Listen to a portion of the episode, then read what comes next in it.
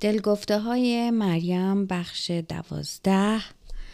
به اون جایی رسیدم که برید گرفته بودیم که برای سال اول زندگی بعد از اینی که من به آمریکا سفر کرده بودم با همسرم مشترکن به ایران بریم. امیدوارم که یادتون باشه و دنباله داستان رو تا اونجا شنیده باشین که وسایلمون رو بردیم به خونمون در شهر ونتورا و برای سفر آماده شدیم. خیلی سریع همه چیز اتفاق افتاد.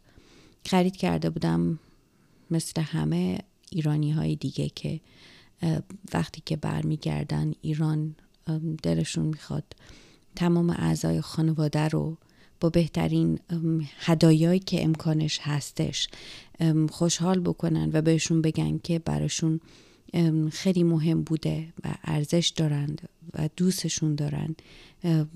حال منم با حقوقی که گرفته بودم در اون سال هرچه که تونستم برای هم فامیل خودم هم فامیل همسرم خرید کرده بودم. اسما روشون روش نوشته بودم و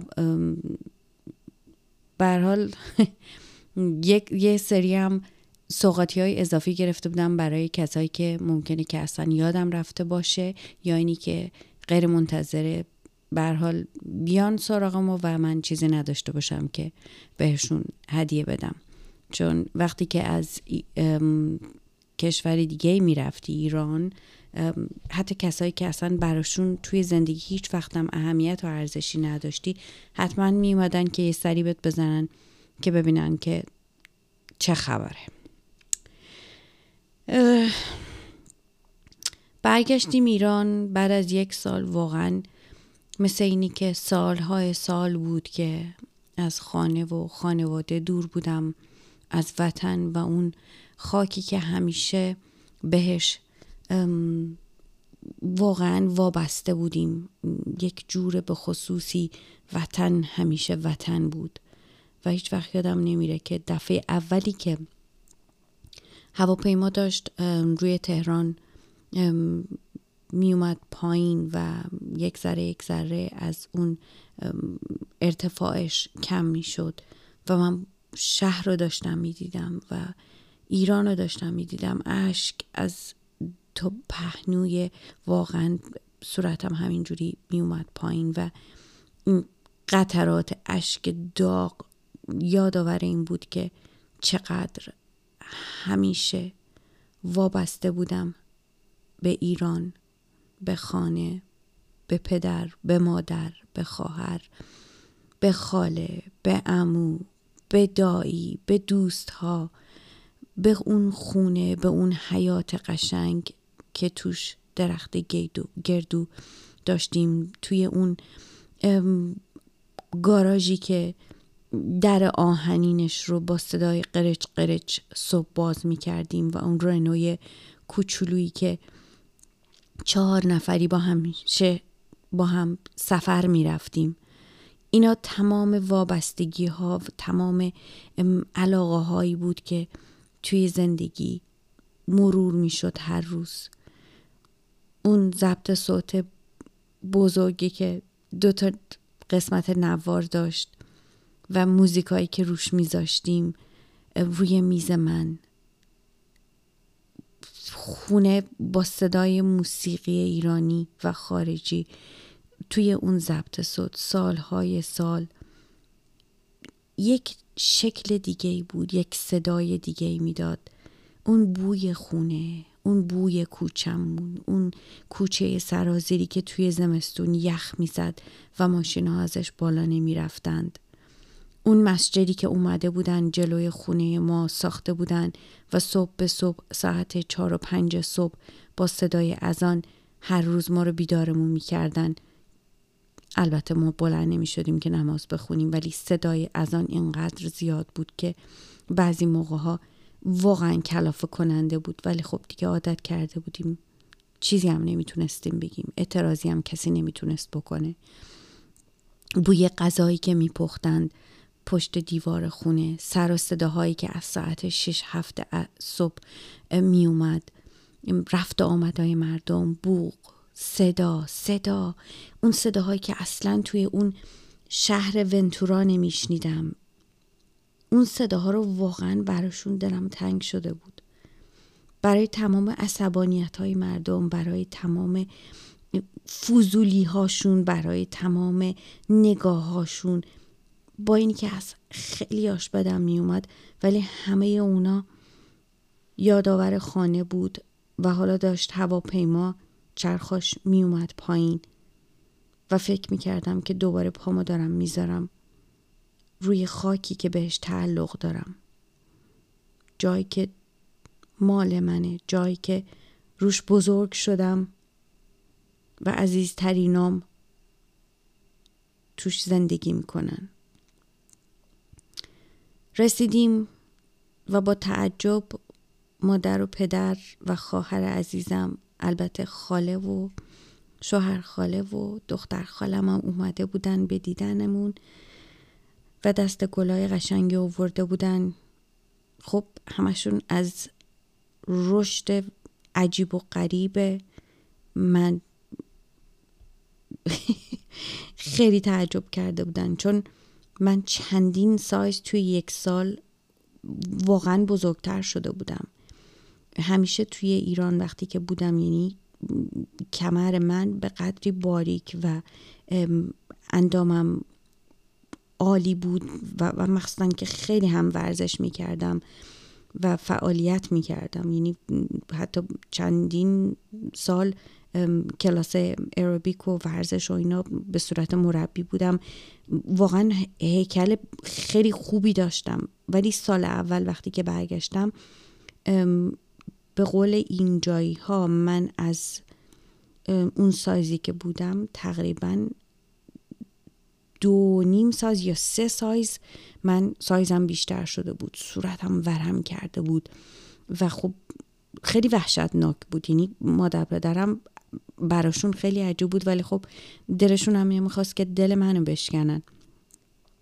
غذاهای آمریکا و نحوه زندگی که داشتیم برای اولین بار تجربه می کردیم سوار ماشین بشو توی پارکینگ پیاده بشو یک راه بسیار کوتاه برو. فردا صبح دوباره بدو بدو همینجوری صبونه رو اصلا نمی‌فهمم چجوری میخوردم.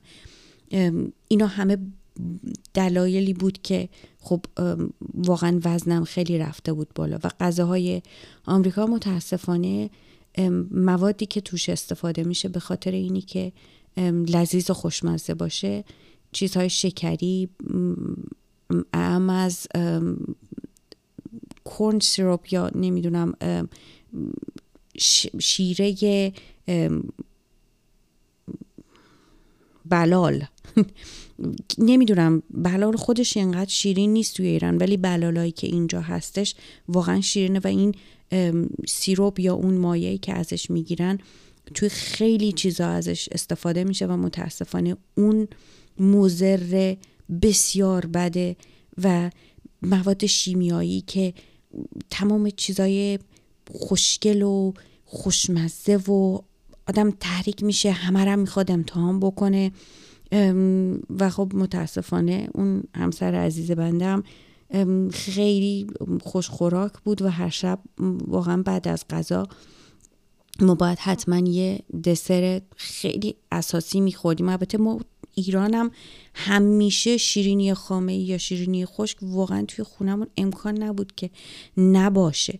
می‌خوریم خیلی هم خوب می‌خوریم ولی فعالیتی که می‌کردیم و نوع پختن و موادی که توی غذا و خوراک ایران استفاده می‌شد واقعا زمین تا آسمون فرق می‌کرد. خلاصه رسیدیم و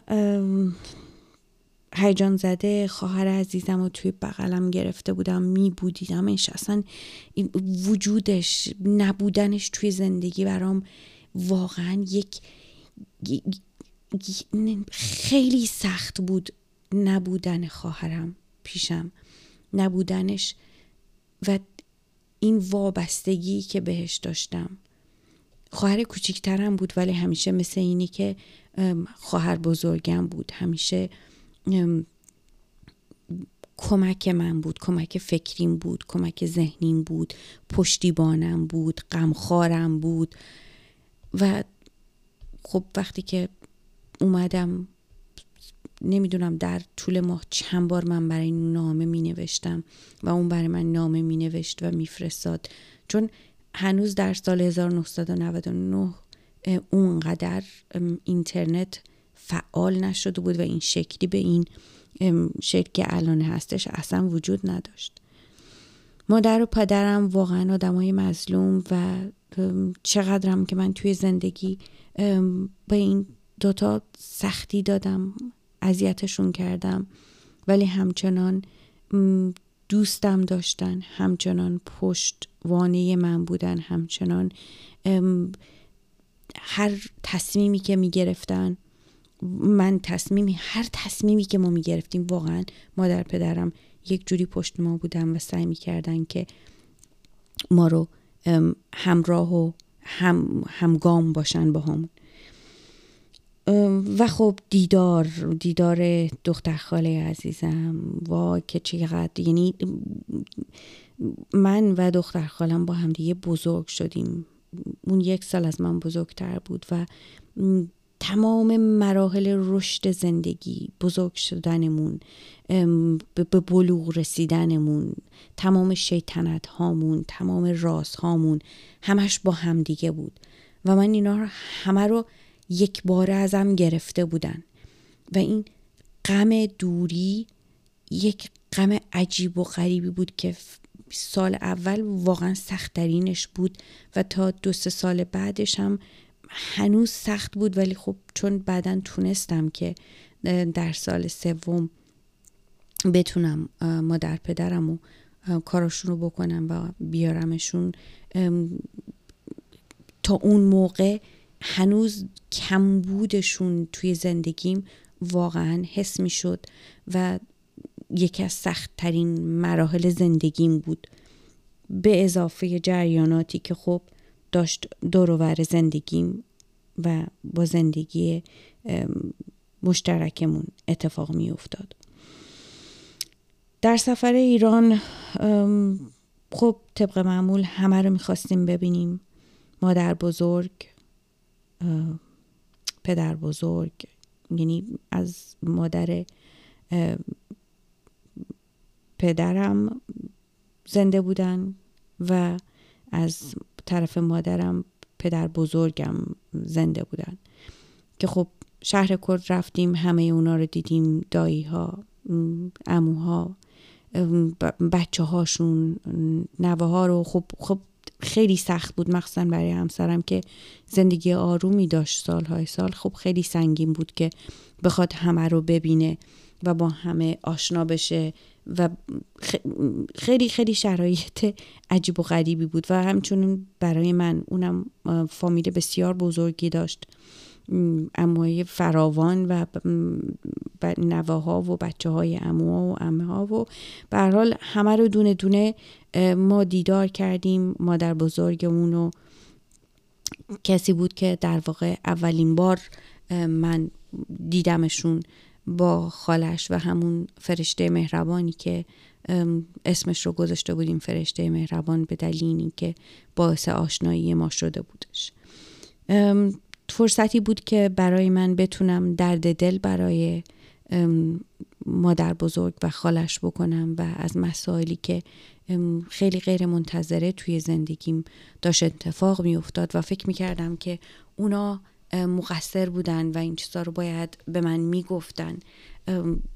گوش می‌دادند و مادر بزرگش به هم میگفتش که اینا مسائل نیست اینا چیزای بزرگی نیست بزرگش نکن و خب وقتی هم که صحبت می‌کردم با خالش اونم بیچاره جرأت نمی‌کرد که خیلی دهن به دهن من بده برای اینی که واقعا از خواهرش وحشت عجیبی داشت. یعنی خواهر کوچیکتر بود و خب این نمی‌دونم این دلیل بود یا دلیلش چیز دیگری که حالا بعدها بالاخره می‌رسم بهش. ولی متوجه مسائلی که برای من داشت توی زندگی اتفاق میافتاد تقریبا شدن و خب خیلی هاشونو در جریان گذاشتم. خانواده رو و بهشون ندا رو دادم که من خوشحال نیستم زندگی من زندگی اون رویایی و چیزی که توی ذهنتون ساختین اون نیستش. مسائل و مشکلات ما خیلی زیاده. یکی از مسائل خیلی بغرنجی که در سفرمون در به ایران داشتیم این بود که خب ما در آمریکا عادت کردیم به اینی که دست همدیگر رو بگیریم همش بغل هم باشیم و قبلا هم گفتم همسر من بسیار از لحاظ تماس فیزیکی بسیار وابسته بود و ما هم که اول ازدواج و این همش سرمون تو سر همدیگه بود.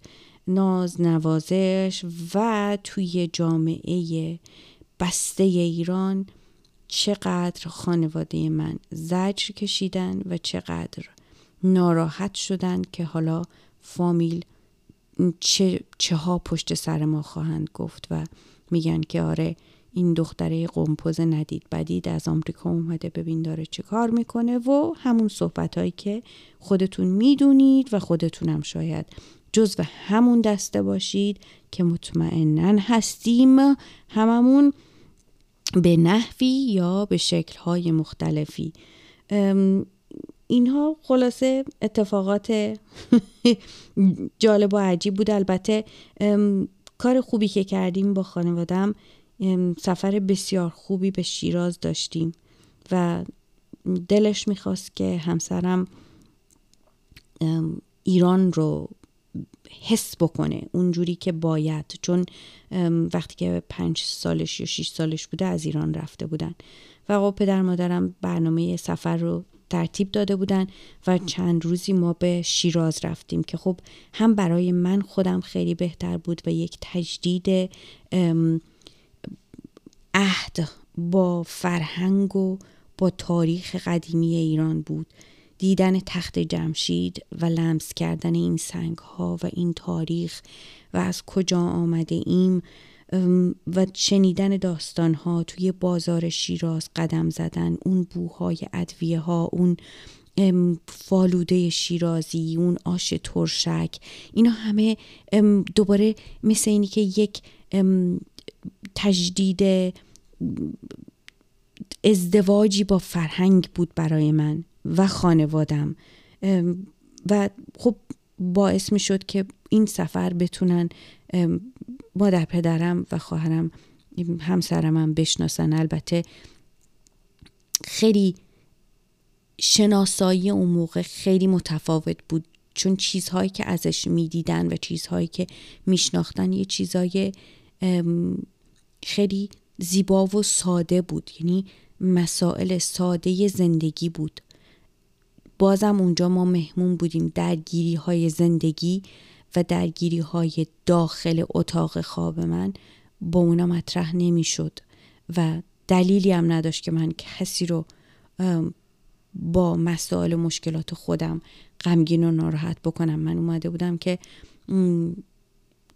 بیست و چند روزی ببینمشون و این غم ها و قصه هامو قرار نبود با خودم بیارم.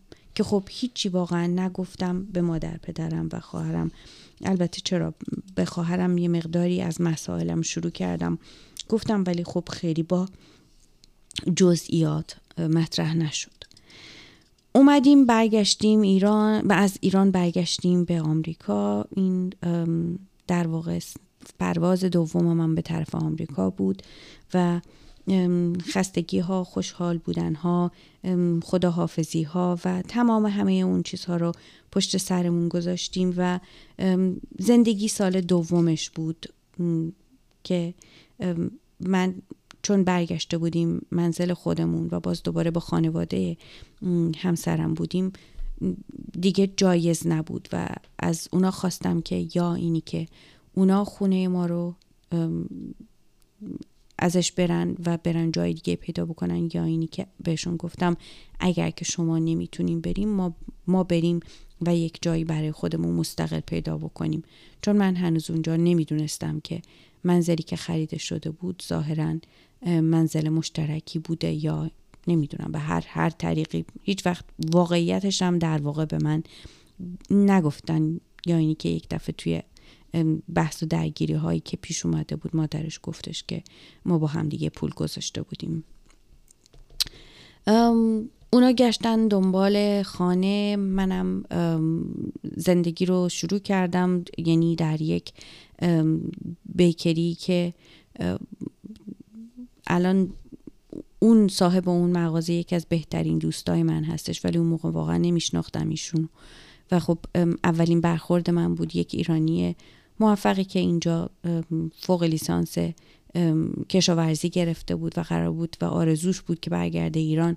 ولی خب به جریانات و به اتفاقات و تغییرات ایران برخورد کرده بود و ماندگار شده بود اینجا و طبق معمول مثل خیلی های دیگه بارشتش و اون چیزی که خونده بود و آرزو داشت نرفته بود جلو. ولی بسیار موفق و یک کفه بیکری در اینجا شهر ما زده بود که من هم اونجا برای اولین بار مشغول کار شدم و تازه تازه داشتم شروع می کردم زبان انگلیسی کار کردن. چون سال اول من توی رادیو ایرانی داشتم کار می‌کردم. همه زبانمون فارسی بود. با هم که فارسی صحبت می‌کردیم.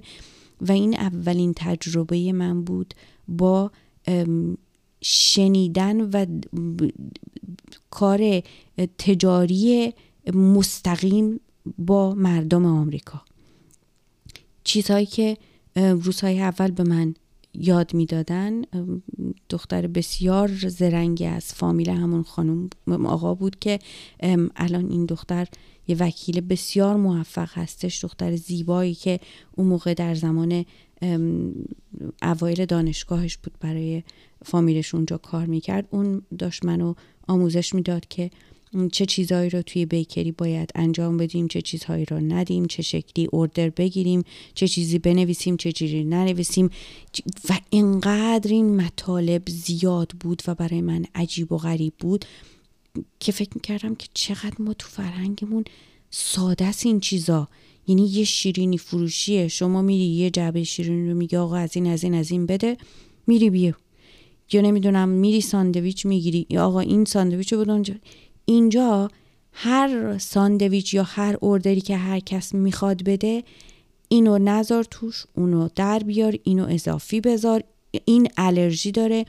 کلی راجع به اینی که آلرژی به پینات بادر یا بادام زمینی باید اینو مراقب باشی. اگر نمی‌دونم دارند غذا می‌گیرن به آلمند یا همون نمی‌دونم بادام خیلی ها الرژی دارن اینجا خطرناکه. باید اینو بپرسی. اگر گفتن نه باید حتما اینجا علامت بزنی. اصلا برای من اینا واقعا خندهدار بود. چون ما اصلا اینقدر با غذایای غذا خوردن اینجوری برخورد نمی کردیم خیلی همه چیز ساده بود. اینا یکی از مسائل و واقعا جریاناتی بود که خلاصه توی این بیکری من باش اولین چیزهایی بود که داشتم باش درگیر بودم. هفته اول گذشت و بعد هفته دوم داشتن چیزهای دیگر رو به من یاد می‌دادن غیر از اینی که مثلا دستگاه اونی که پول می‌گیری می‌ذاری توش کش رجیسترش رو ماشینش رو. یه روز تموم شد صاحب مغازه به من گفتش که بیا بیا اینجا بیا. و بعد از اینکه صندلی رو باید هر روز عصر قبل از اینکه میبستیم مغازه رو جمع می‌کردیم میذاشتیم توی یه بالکنی داشتن و در اونجا رو قفل می‌کردیم. بعد یه خانومی بود اونجا جارو می‌کرد. اون روز اون خانم نیومده بود ظاهرا. به من گفتش که صاحب مغازه گفتش که بیا بیا بگیر اینو ببینم چیه. گفتم این چیه؟ گفت جارو دیگه. گفتم باش چیکار کنم؟ گفت جارو بزن دیگه. من جوری بهش نگاه کردم. یعنی من باید جارو بزنم؟ به من نگاه کرد گفت بله اینجوری بیا این شکلی. من اشکام همینجوری سرازیر شده بود و با خودم فکر می‌کردم که اگر مامان من بشنوه که من الان دارم کف این بیکری رو در این شهر کوچیک با یه جاروی دستی جارو می‌زنم. دختری که دختر دردانه مادر و پدر که دست به جارو نزده یا کارای انچنینی هیچ وقت توی زندگی نکرده همیشه کسانی بودن که کمکشون کردن. و الان من مثلا کسی بودم که درس خوندم حالا بیام اینجا جارو بگیرم دستم. و این داستان یکی از داستانهای خندهداری شد که بعدها که مادر پدرم اومدن این دوست عزیز ما هر دفعه که مامان بابای منو میدیدون اول این داستان رو براش می‌گفت. برای مامانم و خب دفعه اول مادرم واقعا غمگین شد. یعنی واقعا این داستان غمگینش کرد. ولی بعدها وقتی که فهمید که جارو زدن در این مملکت آر نیست. و کار کردن هر چقدر که سختتر باشه تو رو محترمتر می‌کنه و ارزش وجودی تو رو بیشتر می‌کنه. یعنی که از کجا اومدی؟ خیلی تو رو محترمتر می‌کنه. دیگه اونجوری به قضیه نگاه نکرد. این همون تفاوت ها و تغییرهایی بود که توی فرهنگ و از هزاران هزار کیلومتری که من دور شدم از اون فرهنگ. چیزایی بود که واقعا یاد گرفتم و خوشحالم از اون بابت که تونستم این این قضایا رو برای خودم حل بکنم و هیچ وقت به این قضیه بعد از اون دیگه نگاه نکردم. یعنی اینا از اون نقاط مثبتی بود که باید بگم و باید تشکر بکنم از کسایی که واقعا همراه من بودن توی این جریانات و به هم سختی نکردند یعنی با, با خنده و با شوخی این مسائل گذشت و من بعدها فهمیدم که اون کاری که کردم و اون روزی که من تو اون بیکری کار گرفتم و شروع کردم با مردم صحبت کردن چقدر فرهنگ مردم رو همونجا من یاد گرفتم. چقدر زبان یاد گرفتم. البته زمان که من اونجا کار کردم خیلی طولانی نشد. تقریبا چهار ماهی یا سه ماه و نیمی اونجا کار کردم. چون واقعا هنوز اون قدگیری ها و هنوز اون فرهنگ رو با خودم آورده بودم. یعنی البته صاحب بیکری هم گفتم آقای ایرانی هنوز خیلی همون فرهنگ های ایرانی رو با خودش داره. حالا اگر که بشنودش حالا میخنده به هم با هم دیگه یعنی من واقعا از دستش ناراحت شدم. برای اینی که جلوی مشتری وقتی که داشتم box های مختلف داشتن و هر سایزی که از این شیرینی ها باید میذاشتی باید می‌دونست که توی هر box ی مثلا حساب بکنی ببینی چند تا باید بذاری چه box ی رو انتخاب بکنی. من با همون فکر و ذهن ایرانی خیلی خب مثلا حالا یادم نیست دقیقا. مثلا چهار تا چه می‌دونم شیرینی تر بوده. من یه دونه box خیلی بزرگ درست کردم گذاشتم توش. از دستم گرفت عصبانی شد. اون box که باید سایزش درست باشه شیرینی رو در آورد توش رو بهش داد و به مشتری داد و من دیگه اونجا واقعا عصبانی شدم و بهش گفتم که دیگه نمیام. یعنی دیگه اون خاطره از ذهنم دور نمیشه. ولی بعدها همین مرد واقعا اینقدر تو زندگی اینجا دوست خوبی برای من شد و هر موقع که من ناراحتی داشتم و غم قصه بود یا مشکلی بود می‌رفتم پیشش و هنوز هم واقعا هر هفته باید حتما ازش خبردار بشم و یکی از کسایی هستش که به عنوان پشتیبان من توی این مملکت بهش نگاه می‌کنم و مثل یه برادر بزرگتر برای من هستش. یکی از اتفاقات عجیب و غریبی که اون موقع افتاد توی همون بیکری زمانی بود که من متاسفانه متوجه شدم که شوهرم داره یه کار عجیب و غریبی می‌کنه که خیلی من برام فهمش و باورش